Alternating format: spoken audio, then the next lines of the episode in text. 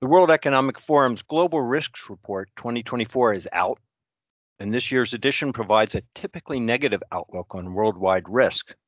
But according to John Scott, head of sustainability risk for Zurich Insurance Group, the new, emerging, and long-standing risks identified in the report also provide opportunities. There's a new top concern among the short-term risks, and the long-term threats are once again dominated by environmental concerns. Misinformation and disinformation were ranked as the risks most likely to have an impact on the world in the next two years. Extreme weather events was the number two risk over a two-year time frame and topped the list of risks over a 10-year period. Welcome to Future of Risk, presented by Zurich North America. We explore the changing risk and resilience landscape and share insights on the challenges facing businesses to help you meet tomorrow prepared. I'm David Hilgen. Our guest on the podcast is John Scott, who is also one of the contributors to the annual report, which is produced in collaboration with Zurich and Marsh McLennan. John, welcome to the podcast. Hi, David. Nice to be on the show. I mentioned, John, that the number one short term risk this year was misinformation and disinformation, making its debut at the top spot. Were you surprised by this?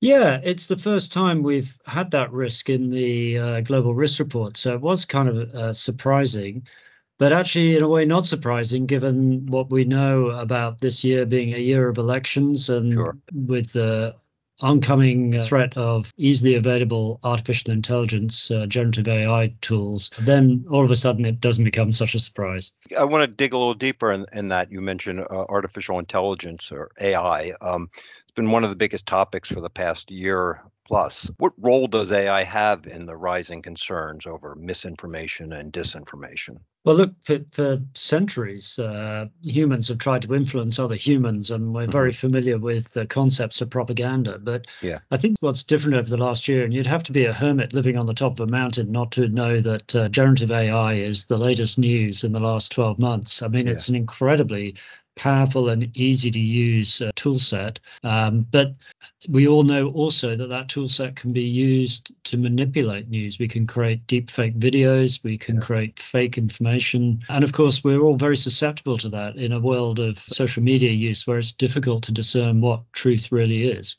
Interesting. So I want to talk about the extreme weather events. It held the top spot among long term risks, followed by three other environmental risks in the top five.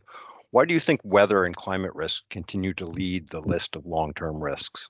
Well, I think it's super interesting about weather because weather, mm-hmm. uh, extreme weather risk is the number one risk right now this year mm-hmm. in the view of the respondents to the survey. As you said, it's the number two risk in the uh, two-year time frame and the number one risk in the top 10 years. So yeah you know, if you take that all together, everyone's worried about extreme weather, and and who wouldn't be? I mean, think sure. back over the last 12 months. Uh, I mean, you know, there've been floods, there've been periods of extreme heat and wildfires, you know, really, really extreme weather, and and in part, we think the scientists think that's you know anthropogenic, human influence, climate change, gradual warming. It's the warmest year on record. Mm-hmm but in part it's also due to the El Nino uh, effect of the ENSO. So, you know, it's a bit difficult to discern why it is, but it's pretty obvious to us what the outcomes are and how we have to adapt it. Yeah. Interesting.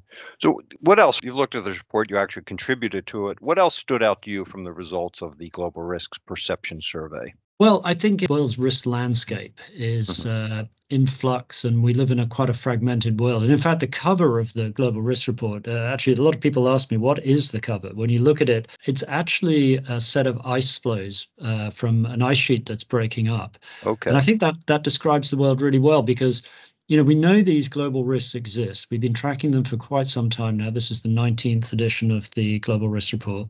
Yeah.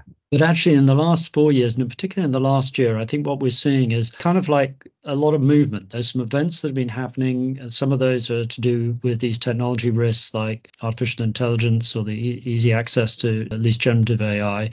Yeah. Uh, this risk about misinformation and disinformation in this year of elections. You know, three billion people globally going to the polls in a range of different democracies, yeah. uh, and and we've got these risks around uh, well, environmentally related risks over the long time horizon.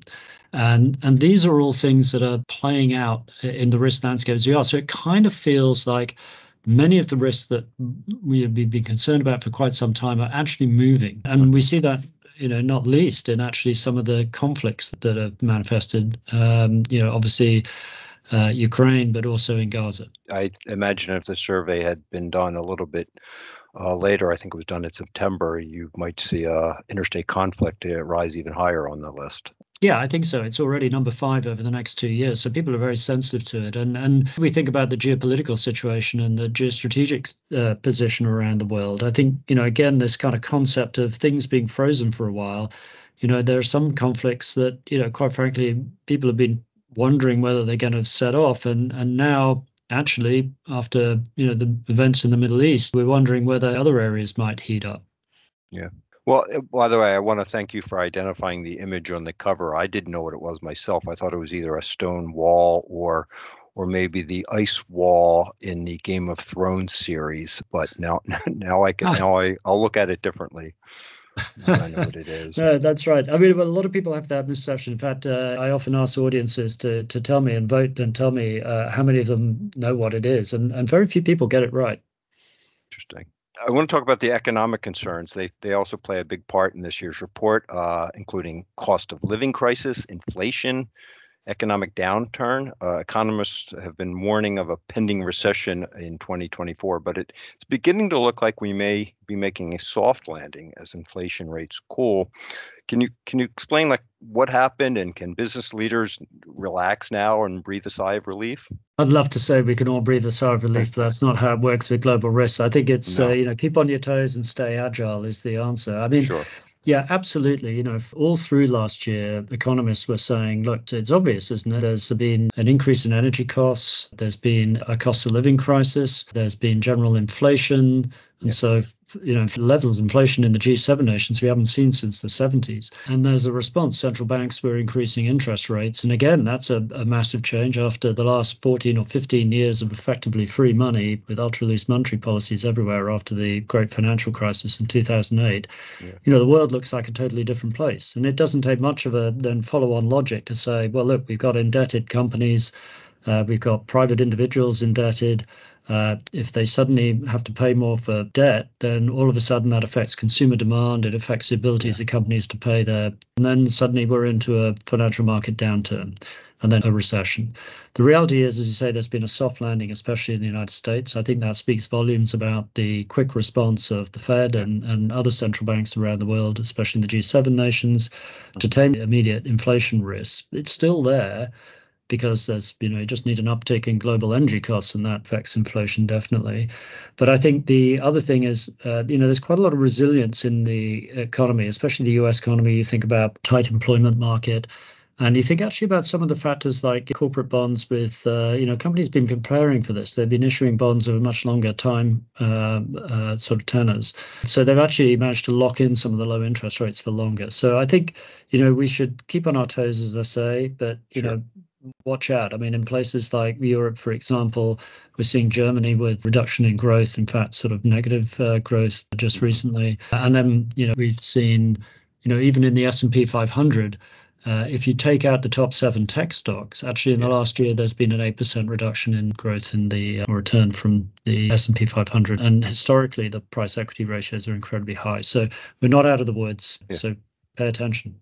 Yeah. Well, thanks for that. I mentioned at the beginning you've spoken about how the risks identified in the global risk report also provide opportunities. What do you mean by that?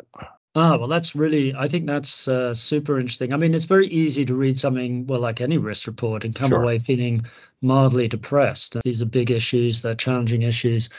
But, you know, it's you know, depends on your perspective. I think here about the structural forces that we use to describe what drives, you know, the trends that kind of drive how yeah. some of these global risks develop. One of them is the sort of demographic shifts we're seeing. Obviously, there are many countries, especially in the northern hemisphere, uh, developed nations, where you know they're aging populations. They've got very big challenges in the economy because not enough people to work in the economy, and uh, challenges with old age care provision and healthcare provision is extremely expensive. Public health and private health. Um, so you know those are massive challenges, and so this all looks kind of a bit dystopian if you look at it from that perspective. But if you're in the global south, you're thinking, gosh, you know, places like Africa with high population growth rates, a lot of well educated young people with aspirations, you know, and they're kind of looking at these challenges for the global north as opportunities. And of course, yeah. that raises all sorts of interesting questions about migration. But sure. you know, look at the United States over the last 200 years, a country built on migration, you know, initially from Europe and more recently from uh, Asia and Latin America. But I mean, what a fantastically powerful economy and society that's been. But we have to manage the thinking about migration. And, you know, as I say, it depends on your perspective. Some people, this is a great opportunity. For some people, it isn't. Yeah. I think it is important to look at the risks and then and not get depressed about it and think about there are opportunities here and you can't ignore the risks. Yeah, and I think you know the other piece about the opportunities is how do you address them? I mean, t- yeah. you know, traditionally we'd have looked at the world and gone, oh well, we do this all through multilateral agreements, uh, international agreements. Uh, you know, we used to live in that kind of world. We don't live in that kind of world anymore you know, organizations like the World Trade Organization are no longer sort of as effective as they were. Uh, we live in a multipolar world uh, where, you know, agreements at a global level don't either happen or they're not effective. But I think the reality is when we look at global risks, an awful lot of global risks are managed at a local level. And in my industry, you know, the insurance industry, you know, we deal with a lot of risks at a local level. We pay out claims at a local level. So if you think of something like flood, for example, you don't solve the problems of flood around the world by making some big global agreement. You do it at an intensely local level. Uh-huh. So, you know, I think there are real opportunities, and I think you know individual actions, you know, of individual citizens. It was New Year's just recently. I'm sure all of you have had your own uh, New Year's resolutions, maybe changing your diet or you know buying an electric vehicle or maybe travel less to reduce your carbon footprint. You know, insignificant impact on your own, but if lots of people do that, the collective action is huge and the impact is big. So, you know, there's lots of ways of doing it local strategies, collective actions of individuals, breakthrough endeavors. You know, look at that amazing vaccine uh, development pace yeah. that, you know, happened during the COVID 19 pandemic. You know, amazing collaboration between governments and the private sector to develop these things in record time. And you know, cross-border collaboration, you know, it still works. It still can work, and for some global risks, it's really important. So things like strategic arms limitation treaties, you know, that's uh, to manage the risk of weapons of mass destruction. You know, that's uh, the proliferation of those weapons. Then that's really important to re- reinvigorate and make those things work. Yeah, well, I feel better already. It's nice to, to end on a, a, positive note. John, I want to thank you for joining us on this Future Risk podcast and sharing your valuable insights on the Global Risk Report. You're very welcome. And thanks to our listeners. This has been Future of Risk presented by Zurich North America. If you like the show, leave a comment or review wherever you get your favorite podcasts, or drop us a note at media at zurichna.com. We hope you join us for future episodes. Future of Risk, presented by Zurich North America. If you like the show, we'd appreciate it if you left a comment or review wherever you get your favorite podcasts. Let us know what you think at media at zurichna.com and join us next week. The information in this audio recording was compiled from sources believed to be reliable for general information purposes and is intended for Zurich clients and business partners. The information contained here may be useful to you or your enterprise when developing your own policies and procedures. The policies and procedures applicable to your enterprise should take into account the specific circumstances of your business and business environment, which is beyond the capacity of this podcast. Any and all information provided is not intended to constitute advice of any nature and is specifically not legal advice, and accordingly, you should consult with your own legal counsel. We do not guarantee guarantee the accuracy of this information presented or any results and further assume no liability in connection with this recording and the information provided therein. Moreover, Zurich reminds you that the information provided cannot be assumed to contain every acceptable safety and compliance procedure or that additional procedures might not be appropriate under the circumstances. The subject matter of this recording is not tied to any specific insurance product, nor will adopting these policies and procedures ensure coverage under any insurance policy. We encourage listeners to seek additional information from credible sources. Thank you.